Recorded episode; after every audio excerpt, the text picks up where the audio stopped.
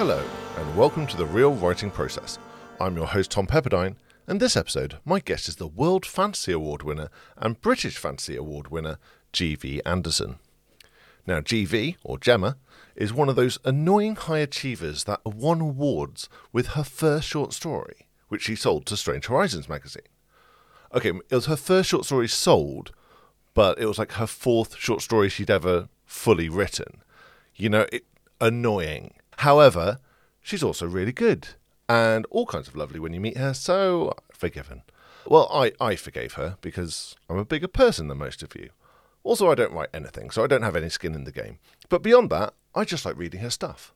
And when you go on her website, there's a whole list of the publications she's had her short stories published in. And when you read them, you get a real sense of her talent because it's titles like The Best Horror of the Year, The Year's Best Fantasy and Horror, The Year's Best Dark Fantasy and Horror, Nebula Awards Showcase, Best of British Science Fiction, and little websites like Tor.com. She ain't shit, basically. However, I appreciate short story writers aren't really household names, so although you may not have heard of G.V. Anderson, I promise you she's well worth your time, and this is an interview you really want to listen to. Now, Gemma was going to be our first guest this season, but genuinely, I got too excited chatting to her on Zoom, I completely forgot to record it. Whole interview gone. I was mortified.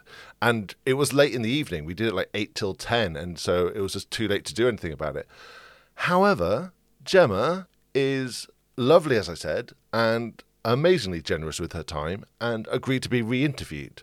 So, without too much grovelling, I managed to get her back and we recorded what you're about to listen to. I still can't believe she did that. I'm really thankful, Gemma. Thank you. But I just need to establish that this is our second run through. Also, extra credit to Gemma for not referencing that throughout the entire interview that she'd answered these questions before.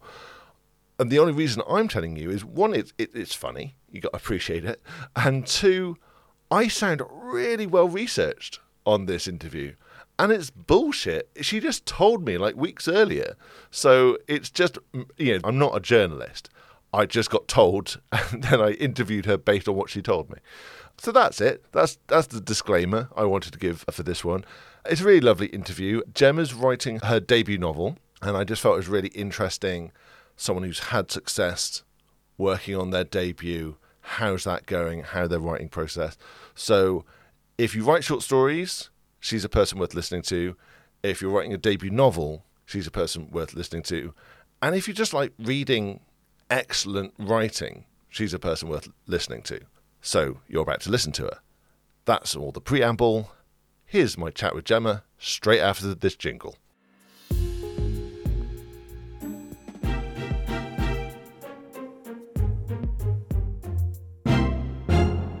Hello, and this week I'm very pleased to say my guest is GV Anderson. Gemma, hello, how are you? Hi, Tom. I'm good. Thanks. How are you? I'm very well, thank you. And Good. my opening question, as I always like to say, is what are we drinking? It's strong tea, no sugar, very large mug. I have gone for the large mug as I am joining you Oh, with, with yeah. know, uh, an enormous strong tea with milk, no sugar. And Yep. it's quite late in the evening for me, so this might see, see how it Oh, affects my sleep. But uh, Maybe it should have been a decaf tea. that's that's this devil tea. That that's right up there with Earl Grey. It's just it's not it's not eligible as a tea. And can you describe where you're talking to me from? Wh- Where are you at the moment? yes, I'm in my home office, sort of second bedroom home office slash cat room, Mhm. Which is where I've been working from home for the last two years almost. It's cozy. It's got a desk. It's, where the business happens. it's where the laptop Yeah. is. And so, is this been where you've predominantly done your writing? Yeah, I find that I do work better when I'm at a proper desk. Obviously, it's a laptop, so I can work on my lap if I need to. Yeah. But posture wise, you know, you're sat still for a long periods of time and it's just not great for your back and your neck and everything. So it's better if you can to have a desk with a good Yeah. chair. And uh, for the audience who can't see, uh, you have a gamer's chair as well. So I talking do. about posture, I Yeah. have like a proper ergonomic thing with like it's lumbar pillow support and wow, it's a proper business chair for the long writing sessions. And so, how long have you had this writing setup? It's only really been since the pandemic because this room it used to kind of be a guest bedroom slash kind of storeroom, and it's only in the last six months that we've arranged the furniture in this way and, and got me set up that I can Yeah. work from home all the time. Before the pandemic, I just wrote where I could lap on the sofa type situation. But- And do you feel it's improved your writing sessions? Are they longer, or do you just feel you're more productive when you are writing? Now you've got a dedicated space. I think I write for about the same amount of time, but I definitely feel like my brain is more switched on. There's something about the the feeling of sitting in, at a desk that kind of because I do a nine to five. There's something about sitting at a desk that tells my brain that it's time to work now. Yeah. So, So- uh, it kind of helps me to switch, you know, from Yeah. like home brain to work Yeah. brain. yeah have that focus absolutely Mm.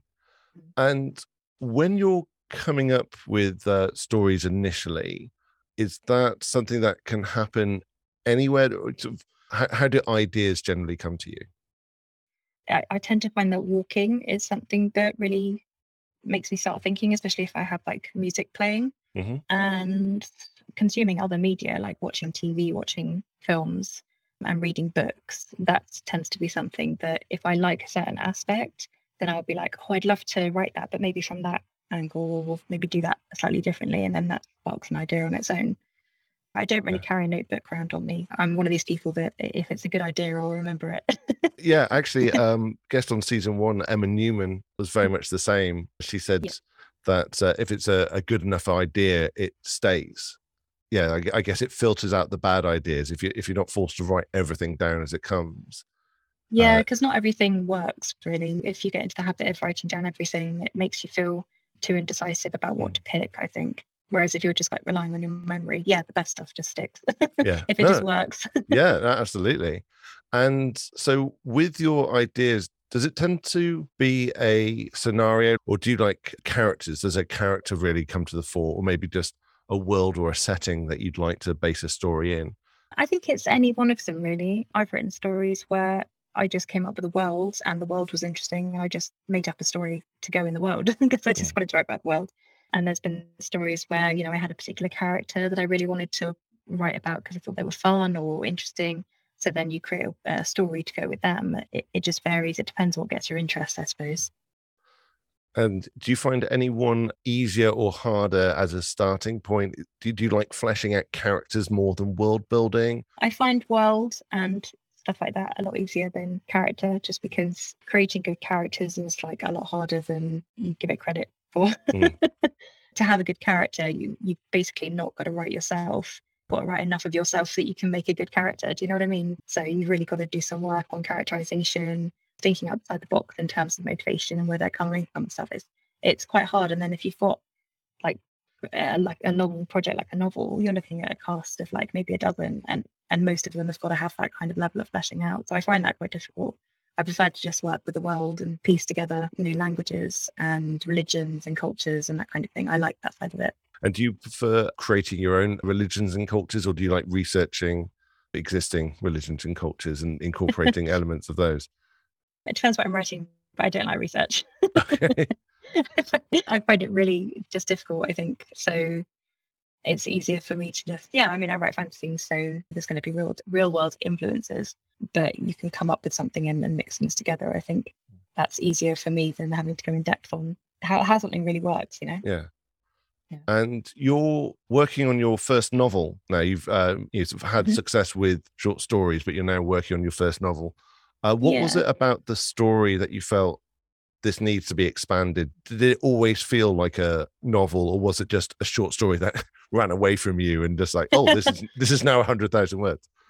It's interesting uh, because I've had a few years of writing short stories now, and I'm finding that I'm quite good at judging how long a short story is going to be and whether the idea has got legs enough to be a novel. And I can't really define why, but it's just that feeling that you get when you you think of an idea and you think of how many layers it has, you think of how many characters you really need to tell the story. And you know, there's I can't remember where, where I read this advice, but it was basically every named character adds a thousand words to a short story. So using that as a rough guide. Nice. Um, but then you get some ideas that for some reason you can just see loads and loads of roads that you could do- go down and loads of things that you could explore and, and the cast gets bigger and bigger to to fill that world Yeah. and then you think oh right I've got a novel Yeah. you know Yeah. So so this story, I guess then it, it had uh, a, a larger number of characters than yeah, traditionally. Is it Yeah, quite a cast? It is, yeah, because it's it's a portal fantasy and a character's traveling around in, in the fantasy world and meeting lots of different people in, in different areas of the world. So every time she goes to a new place, there's someone else, Uh, yeah. you know, uh, and they all kind of have their own factions and feuds with each other and things. So yeah, it's a big cast and they've all got different motivations to work out, and it, that gives me a headache. no. So how long have you been writing uh, this novel for then? So I signed with my agent in 2018, I think, and I was in the early stages at that point. So three years. Okay. I don't know, my math's Right. not great, but Yeah. yeah. so a while. The last two years have felt very strange, so I don't know Yeah, if they count. yeah, they can be one. That's fine. Yeah, it's Yeah. 2022 now, but it's just tw- we're still coming to terms with the fact it's 2022. Some people were still thinking it was 2021. Yeah. You know, well, some people think it's still 2020. So, uh, yeah. Um, I'm thinking of things that are happening in 2022, and I'm still saying next year. So yeah. No, absolutely. So, yeah, yeah, it will be the fourth year at some point Yeah. in the next yeah, few months. and I think it's uh, this is the fifth draft now that I'm Okay. working on, but I'm hoping it's the last draft. It's the last clean pass that I'm doing, and I'm I'm putting in. I mean, for example, if I'm drafting and there's a, a bit of information or a character's name or something, and I can't think at that point what I need to put in there, I'll just put placeholder in brackets, Yeah. or I'll say right cool scene here or something. um, so this draft is for me to basically collate all of the drafts into one true draft Okay. and fill in those placeholders and make it all nice Right. and neat and tidy. Okay, nice. Is there, is there just a couple of placeholders left, or are you just looking at your past self going, damn it, Gemma, stop, stop it with the placeholders? Yeah, yeah, there are a few points where I've in a in a previous draft, and I've just left a note for myself saying, "Oh, uh, work this out later. This person's angry. Why?" Yeah. and I'm They find a way to escape. yeah, yeah. They they managed to pull off the heist things like oh my god, my cat's coming. Oh, right, okay. uh, Uh, we're having a cameo from Tobin uh, for the audience. Yeah. Is- sorry, yeah, I did actually close the door, but he has worked out how to open doors apparently. okay. He's like a raptor. Yeah, so he's, he's. So he's going to be sort of circling. So That's hopefully that's okay. okay. But sorry, what what was the question? I feel like I lost my thread a little bit there when I heard the door. Well, actually, I think that's the perfect time to ask the question how do you deal with distractions? Not not well. no.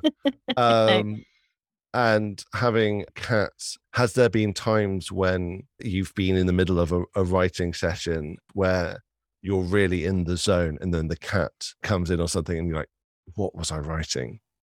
No, I have to say, I think when I'm in the zone, um, I can usually see the next couple of steps ahead of me. So even if I get distracted, and I am easily distracted, I will be able to come back to it and think Yeah. what the next steps were, and I can pick it up Okay. from there. And I am quite good as well at when I'm drafting. I will usually be scribbling at the bottom of the page, scribbling, typing at the bottom of the page what's coming next. Okay. Um, especially if I need to sign off very quickly, deal with something, I'll usually just tap in. I was going to write this next, and then I come Okay. off, and when I come back to it, I can I can come back to a very garbled, strange note. okay. Yeah, that actually sort of links us back to what we were talking about before Tobin came in, uh, which was placeholders, and that you, you know, sort of you're coming into the one true draft to rule them all. Um, now. Yeah. And I want to sort of go back on what you were saying a little earlier about how you hate research. One of the reasons why you write fantasy, but with this portal novel, uh, sort of portal based Yep. sort of uh, fantasy, is that between two fantasy worlds or is that between reality and fantasy? Uh, I'm saying this is a Um, leading question for the audience. I already know the answer, but Yep. I just want It's Gemma to very admit it. well done. yeah. I'm such a Um, professional. no. so it's historical fantasy, and we're jumping from 1940s blitz Mhm. into a magical world that is where the, the the magic comes from the town that it's about or city. Okay, Um, Neverwhere set during the blitz, basically. Is nice. I'm pitching That's- it. Yeah. Yes. Uh, Neverwhere being one of my favorite Neil Gaiman and Neil Gaiman's debut novel. So Mm-hmm. as uh, a debut novelist. Ballsy. I like it. Yeah, I know. I know. Um, they, they never say in comps like try not to use massive books and, and massive successes because you know Yeah. they don't do it. But I'm like, yeah, well, Yeah, well, I mean, yeah, he, I mean, Neil was quite lazy in setting his in contemporary London. Uh, you've got historical. Steal from you know highly successful people and then make it more difficult for yourself, especially in Yes. an area that you hate, which is research. That's uh, well, at least it's researching time that it's not too long ago. You know, the resources are available there and not having to Yes. go to primary sources. But yeah, it has been an absolute pain. um, if I'm honest. so. What I, mean, unless it's a plot spoiler, is there you know what compelled you to write about the Blitz? it's not really a spoiler. It's just it's a part of history that I find really interesting, Mhm. and uh, particularly the city that I'm writing about. I'm not writing about London because when I started to think portal fantasy kind of neverwhere based, London is the obvious one. But then you've Mhm. got so many amazing books already that are kind of about uh, the secret worlds of London. Yeah, But there's so many other cities and, and areas of England that got really badly affected in the Blitz and were targeted for certain reasons. So there's stories there that I could tell. So it, it wasn't anything particularly that I, but why I chose the Blitz. can, we sort of discuss the location? I I, I must confess, I Yep. feel it's Coventry because that's quite famous in the the Blitz, but I I don't It know. is. Yeah, no, it is famous, but it is not Coventry. Okay. Um, Um, it's Southampton. okay. Oh, Yes, yes, which is where the Spitfires were built. It's where the factory was, where they were building Spitfires. So it was a massive target. yeah, and on the south coast as well, it definitely would have been. Um, yeah. So anytime they hit Portsmouth, anytime they flew over to get Bristol, they they hit Southampton on the way. So it suffers Yeah. quite badly. And it's very local to me. So Yes. that felt quite nice. Yeah. So somewhere you could actually walk the streets, and Mm. although you know a lot of it's changed since then, you can still Yeah. the street layouts probably not changed too much. Um, no, the street layouts, it's been really, you know, an interesting experience doing the research actually, because I found some really good um the ordnance maps and things that show all of the old road layouts and Okay. and you know what was there and what schools were there and things like that. And it's really fascinating actually to to see what changed and what got obliterated because of the blitz. Yeah. And although you hate research, what was the most interesting, what was the most vital sort of uh, resource? Uh, that, I'm, I'm guessing it wasn't Wikipedia. well, Wikipedia is always a good place to start. Yeah. Um, but no, I was really lucky with what I stumbled upon. The thing with research that I find irritating is that it's complete luck whether you know you stumble upon the right information that you need. The information could be out there. You just, if you're bad at it like I am, you'll just never find it. And then you'll get loads of readers saying, "Well, you didn't know," blah, blah, blah," and you're like, "Oh no, it could be more to look." Um, but no, there was a really good resource that I found that's because it's uh, set during the Blitz. I'm having to kind of match up what's happening in the novel with when actual bombs fell and when actual areas were happening. And um, and I found a, an amazing digitized diary of uh, a man who was living in Southampton at the time, and he noted the the dates, but also the times of the air raid sirens going off, and then Oh, the all clear sounding. Yeah. So you know you've got a record of like on this day there was an air raid that started at six o'clock in the evening. The all clear went at two in the morning, and these are where the planes were sighted. So you know exactly where they were and where they were hitting.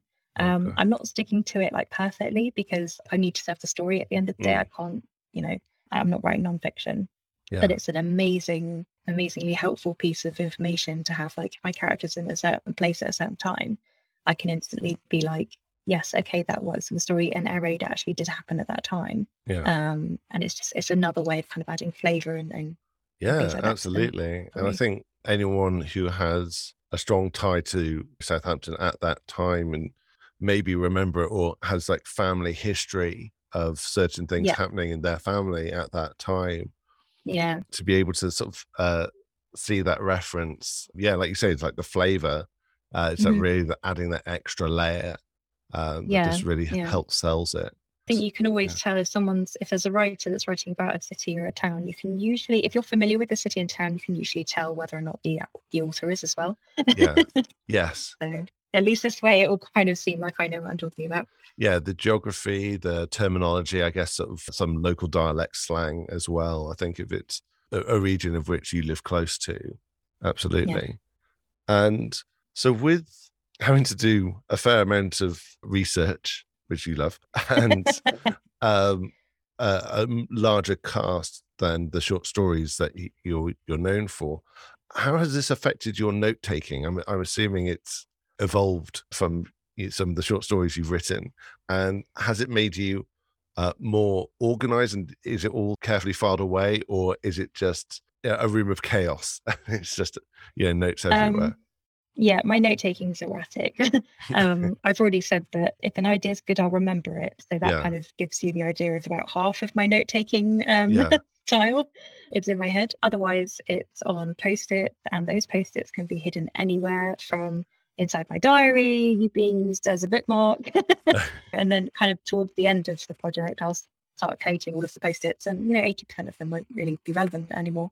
But yeah, I've found that the fact that a novel is so much more complex and mm. much longer than a short story hasn't really made me any better at planning or or note taking or anything. So, did, did you uh, craft an outline for the novel, and was that like beat for beat, or was that more of just this is first act, this is second act, this is third, or is it um, chapter by chapter? I mean, h- how broken mm-hmm. down was your outline? How detailed was it?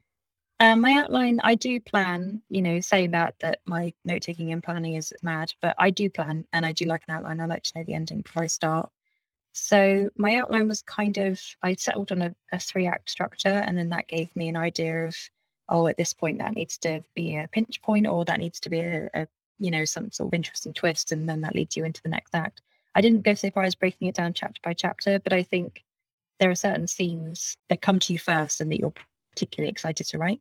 Yeah. Um, and it's kind of, you know, you, you think about your, your structure, your three act structure, you know that there's a scene with that character and that character, and they talk about this that you really want to write, and you think that will probably be best in the first act. Yeah. And then there's another one that you think probably go in the second act.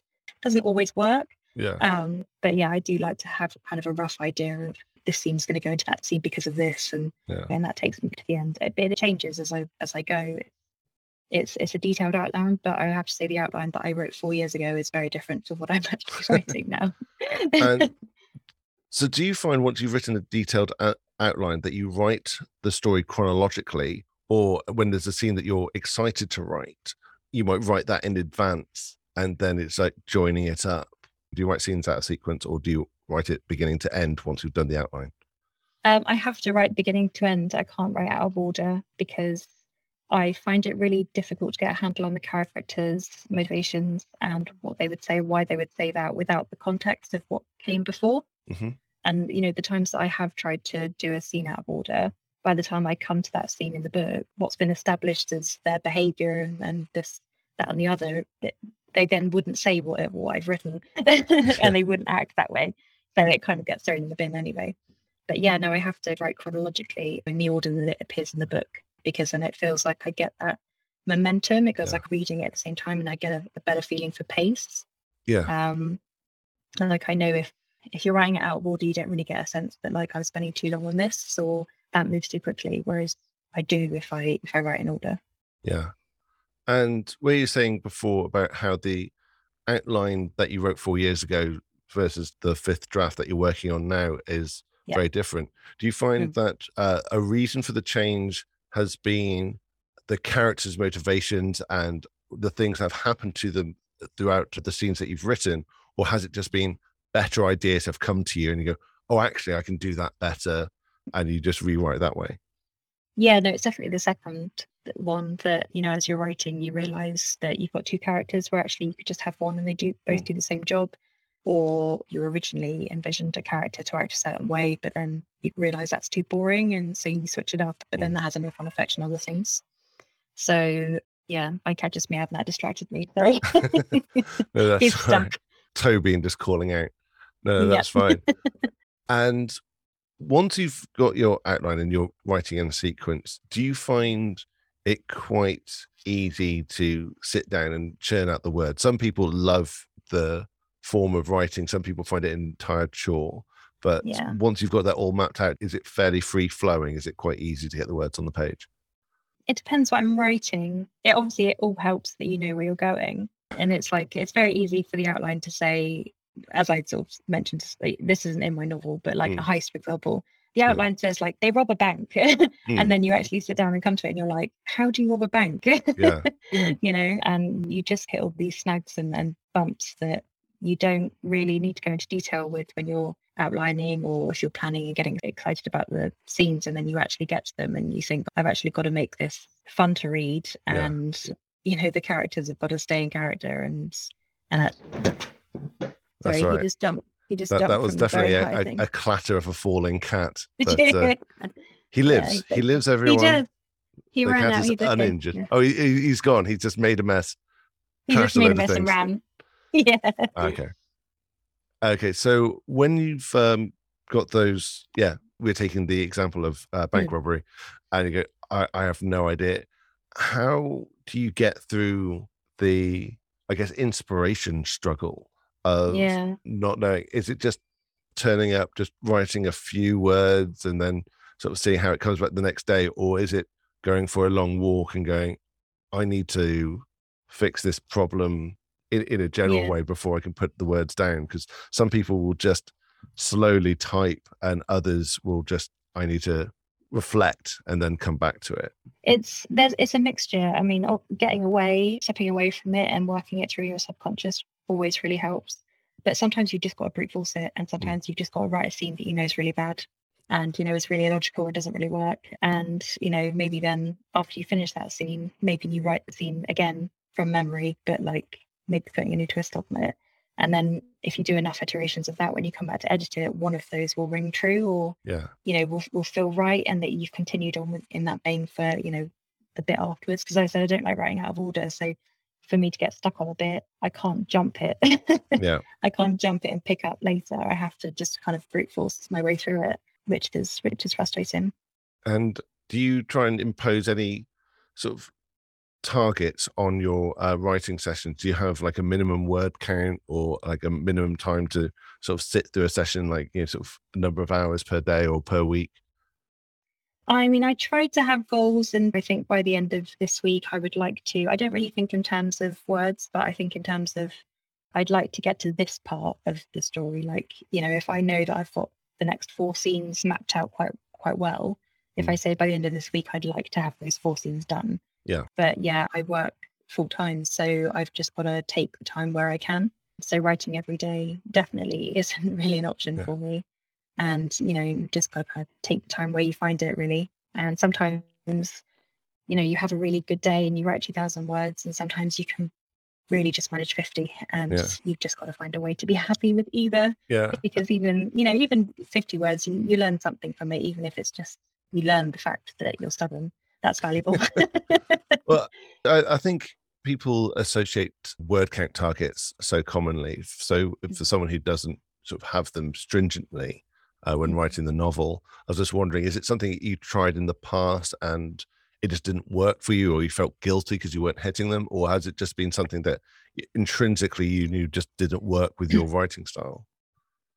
I have sort of tried it in the past. I've, I've done NaNoWriMo, which is where Mm. you've got to do the 50,000 words in a month, which I think is like 1,600 and something words a day Yeah. um, that you need to do to hit it. And I, I'm a bit of a, a binge writer. I go for periods where I don't write an awful lot. I'm kind of reading more and that kind of thing. And then I get a few weeks where I'm writing like 5,000 words a week, Mhm. um, which is quite a lot for me.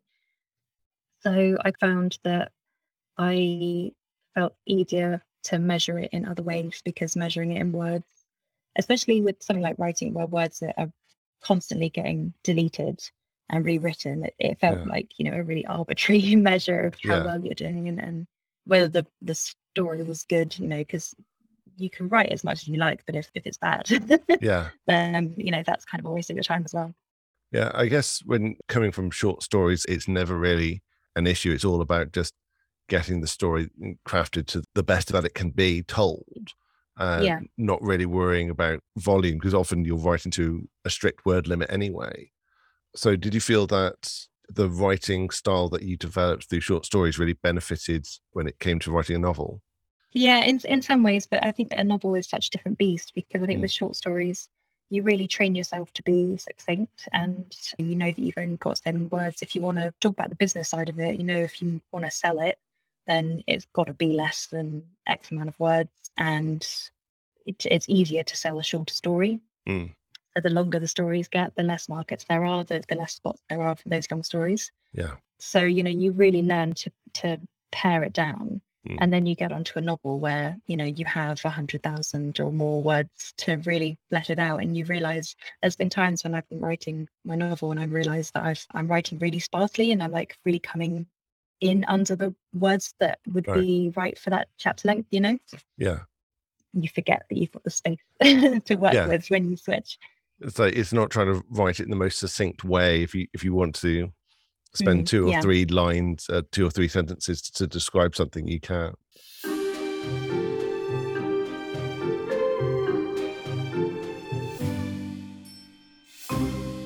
Now that you've got your own dedicated space and you're writing your first novel, have you discovered you have any particular writing rituals? Do you have like a certain time of day that you find the best to write? Do you have to be in like certain comfy clothing? Is there like a lucky totem that you have on your desk, uh, or and do you write in silence? Do you do you write with uh, music that's sort of evocative of the scenes you're trying to write? Have, have you noticed any rituals that you've developed whilst writing a novel? So there are certain things that I know are, are better than than others. The, the one of them is that I get dressed as if I'm working. Okay, I can't write in my pajamas as much Okay. as I would love to. Uh, I know that a lot's been made of like working from home and writers kind of sitting around in their pajamas writing. I can't do it. Um, it's that other it's that other thing that I've got to do to my brain to make it switch into work mode. yeah, Another thing is I have to have silence. I can't have music, not even instrumental music. I've tried to write with those, you know, those ambient. Yes, um, like things, you know, instrumental type music. yeah, or like if you say like you know cafe background noise, you know, I've tried Okay, to have yeah. that, but eventually, you know, those things have got a loop, and Mm. uh, if you listen to it long enough, you start to hear the same sound of the cup hitting the counter, and it's like, oh, you, you're waiting for it. yeah, Uh, so I've, I've got to have, you know, as, as close to silence as I can. Um, I've got to be kind of washed and dressed, and and as if I'm going to work. It's I wouldn't say that I need it, but I do like to make a cup of tea because I like the ritual of it. It kind of signposts my brain Yeah. to say like you're you're, you're gonna go in right now. But apart from that, I don't really have any kind of like lucky totems. I usually Yeah. just have a notebook and a pen open. Uh, I don't often use it, but again, it feels like the trappings of a writer, Mm, if that makes sense. Like I've got my Yes. tea, I've got my notebook, and that kind of puts me in the, the mindset. Yeah, well, that's cool. Yeah. And with your writing sessions, was just thinking because, like, with the ritual of a cup of tea, is that do you have like one tea per session, or is a, a cup of tea a good sort of time for a break? And is there any indicators that sort of mm. mark the times to have a break or to finish a writing session? Yeah, I do kind of hit a bit of a wall. I think two hours is my optimum amount of time that I can spend writing before I need to to step away, and that usually translates to about a thousand words. So yeah, t- two hours, thousand words. Uh, you know, whichever one I hit first, I've started to notice that that's when my brain kind of stops working properly and it needs to go away and, and have Yeah. some fun. um, which is it's really you know I wish I could sit eight hours a day and do it as a almost a day job hours. But you know Yeah. there are authors who who make it work. Like R.J. Barker very famously just does a thousand words a day, and he does very well with that. Yes, so- he does. He does Yeah. indeed. And there's the old adage that writing is rewriting. But Mm. how do you rewrite your work? Do you write complete drafts or do you find yourself reworking individual scenes? And Mm. second to that, how do you know when to stop rewriting and when do you go, it's best to leave it now? Mm. I, I will say that one author that I'm absolutely terrified of because of how she edits is Sarah Moss. Okay. and she'll write an entire novel draft and she will print it and then she will burn it she will she will literally burn it and she will delete it and then she will have to rewrite it again from memory and it's like that thing of if it's good it sticks Yeah. so that terrifies me That is bold. That is I ballsy. know, I know. But yeah, I do kind of like to start fresh. I, I write in Microsoft Word. I don't use Scrivener or anything like that. But I always do, you know, the first page has always got the, the title. The next one has got the placeholder for a dedication. The next one has an epitaph. And I really like to structure the Word document as if it's a book. So yeah, if I'm getting to, into a new draft, that is a, a really nice refresher, like a palate cleanser, as it feels like it's starting a, a brand new book and and everything else is forgiven Yeah. what's come before. But yeah, it depends on what's needed really. Sometimes you do need to completely write from scratch if you're editing. If you know that nothing you did worked, you do just need to go back to the drafting mode, basically. Otherwise, it's like I was working on this today. I was editing a little bit today, and it's kind of been a, a copy and paste of a situation. Like I had the two drafts open side by yeah. side, and you know, you read ahead on the old draft and think, yes, I want to keep that bit. I don't want to keep that bit but that bit that I do want to keep doesn't go there. It needs to go somewhere else. And then, okay. so you're basically kind of patching something together yeah. uh, and then copying it over to the, the new draft. I don't know if that's weird or not. no, no. I mean, uh, that's the whole point. I don't think any two writers write the same way, and everyone's got their own methods that work for them. I certainly have heard of people having two drafts open before, mm. and yeah. you've sort of said how you're on your fifth draft now, and you've had sort of four drafts. So, is it that you've gone through draft one, then draft two with draft one uh, next to it, and then draft three is uh, sort of redoing draft two, and that that's how you've gone through. And you said as well about placeholders. Have there been certain scenes that it's just been a placeholder from one to two to three to four, and now you're dealing with it with five? Or are, they in, are there some that you've managed to move around, or are there some that are quite stubborn? There's no particular scenes I can think of because you know by the time I got to the third draft, if I was still doing a placeholder for a certain yeah. scene or bit, I'd just be like, well, I can't think of it. it's not working.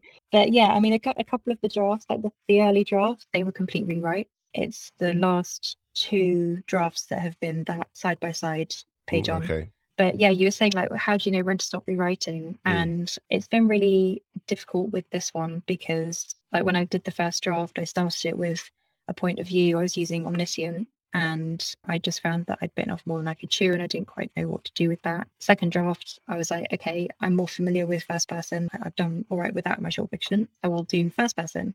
But the first person is, is so limiting because then you're only in the viewpoint of one character unless you then jump around for certain reasons. Mm. If you've chosen first person, that's every real reason why you should do that. Yeah. So, you know, for the next draft, I was like, right, I'll go back to omniscient. So the thing of like, how do you know when to stop rewriting? You don't really because you're you're always second guessing yourself and that's the most frustrating thing is you're always thinking maybe what i did before was better and i've actually made it worse so i should go back and do it again and you know so you do kind of catch yourself on a bit of a loop of that. How do you know when to stop rewriting? You don't want to look at it anymore. You're sick of your own story. Yeah. you're just like yeah i think this is fine. This is uh readable. I think if you can read through it and be okay yeah. about it then that's fine. And once you've got the story the best in isolation that you can, do you have any beta readers that you use and rely on for feedback before it goes to an agent or editors? And mm-hmm. if so, because I can see you're nodding for the listeners, she's nodding. um, and how did those relationships develop to you? What's been a good beta reader? Um, yes, so I have met some really amazing people, made some really good friends through my writing groups, which have been Live Journal all the way back in Live Journal oh, days, oh. um, Scribophile and Codex, which I'm part of at the moment. And through those, you just kind of naturally make friends and gravitate towards the people that you get on with and, and like the same kind of books and styles mm-hmm. of writing that you do. I've been really lucky to have found a couple of people who have had some incredible feedback for my short stories to the point where the, their feedback has literally been what's got them published, or mm. it's just helpful to have that kind of other perspective, I suppose. But it's important for me not to have more than three beta okay. reads on one story because I find that more than three, you're actually starting to trying to please the readers. You know, you, could, you end up splitting yourself and trying to make everyone happy rather than listening to the feedback and, and sorting out what, what works for you. And the three that you use, are they all published writers? Do you find it good to have people who kind of relate to doing the work and mm. have hmm. their own success? There's kind of benefits from having people all over the publishing spectrum, if I'm honest. Yeah. It's really useful to have someone who isn't a writer and can just read it as a book because mm. I think if you're a writer yourself, you're constantly in writing mode. When you're reading, yeah. you're constantly looking at the craft, you're looking at techniques and things like this. And that's useful to know that those techniques are, working and stuff. But sometimes you don't want someone who's aware of those to tell you if yeah. it's fun or not. You know, you just want to know if it's if it's a fun read. Mm. And on another level, it's really good to have somebody who has published yeah. uh, a book or, or more books um, and can kind of look at it from the business side of it almost, can give yeah. you some pointers of is this on brand? Where would it sit on the shelf? What are the comps? which is the comps are what you use in the pitch to say it's, it's this meet this someone in the industry. The comparisons. Yeah. Yes. Yeah. So thank you. That's what that was. so someone who's been through the whole process before is going to be better placed to give you that style of feedback on something than someone who is in the same boat as you and is where you are, you know, mm. maybe haven't sold a model. Yeah. And just going to wrap up with two questions at the end. It's my belief that writers continue to grow and develop their writing with each story that they write from all the short stories that you've written, how did they lean into what you're applying to your novel? Is there techniques from when you were unpublished to being published and award winning published that has helped you transition from short story to, to novelist? I think there's been certain things with short stories because short stories they tend to cover a small period of time, like a mm-hmm. certain event or or day.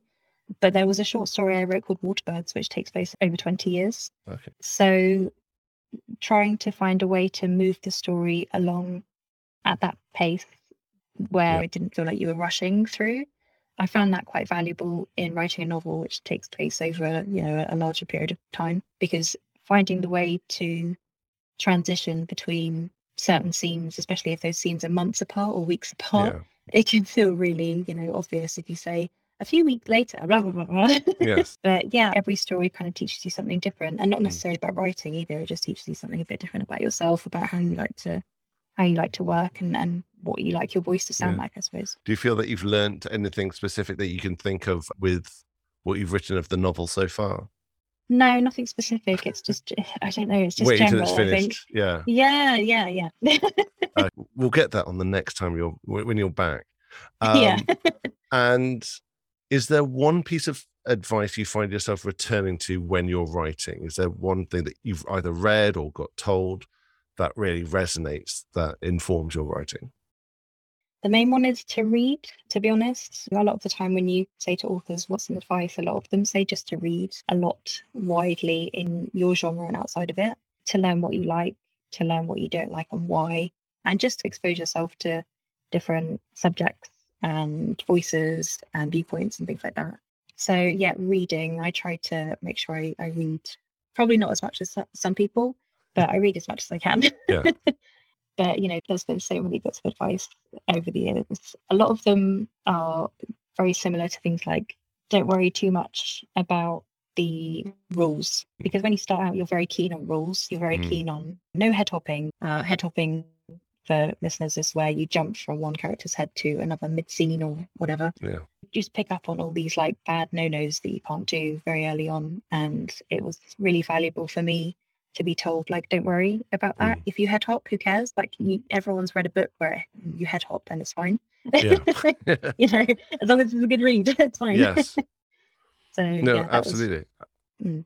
I mean, third party omniscient, I always think of uh, the Chronicles of Narnia as uh, mm, yeah. a fine example of that. And yeah. yeah, it's not very fashionable to uh, write like that, but yeah, you know, it, it can be done. It can be done to great success. It's just it's not what's really happening in uh, the 2020s at the moment. But you just need someone to come yeah. and write an incredible piece and something with a whole host of characters that's so well researched, so uh-huh. well paced, and has a thrilling bank heist suddenly added in at the last minute for no particular reason. I'm just going to make it so that there's some jewels hidden still for some yeah. reason. um, I, I can't wait to read it. Obviously, we're the way that traditional publishing works a few years away from it, but there's always your short stories to read, which are always a joy. But Gemma, I just want to say thank you so much for being my guest this week, and thank you very much for being on. Thank you so much for having me, Tom. It's been great.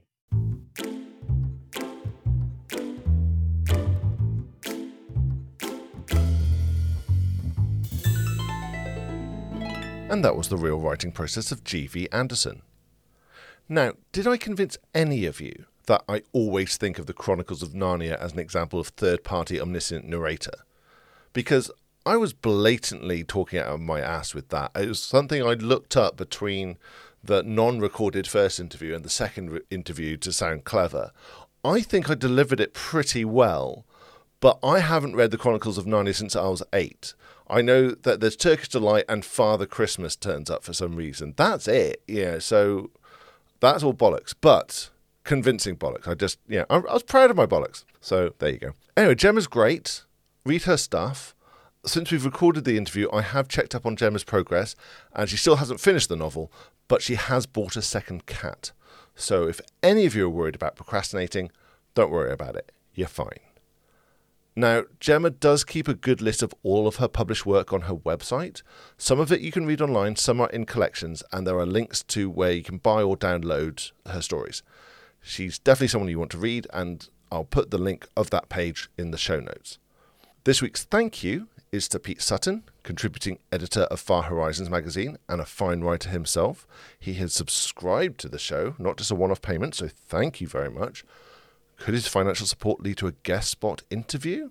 Let's hope so. If I can get the rumour out that I'm open to bribes, that could really help me.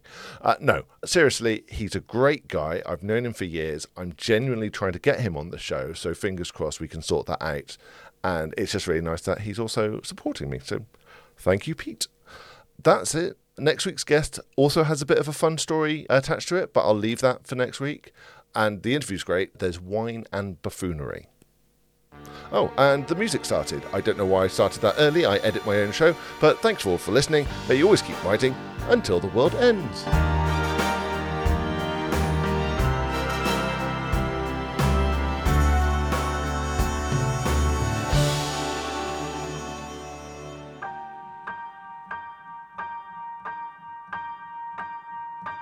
Time can never be your trusted friend your sworn ally. No, it's the harshest mistress of all. And life is just a chain of moments spent, a thousand hellos and goodbyes. Maybe a love like ours its call.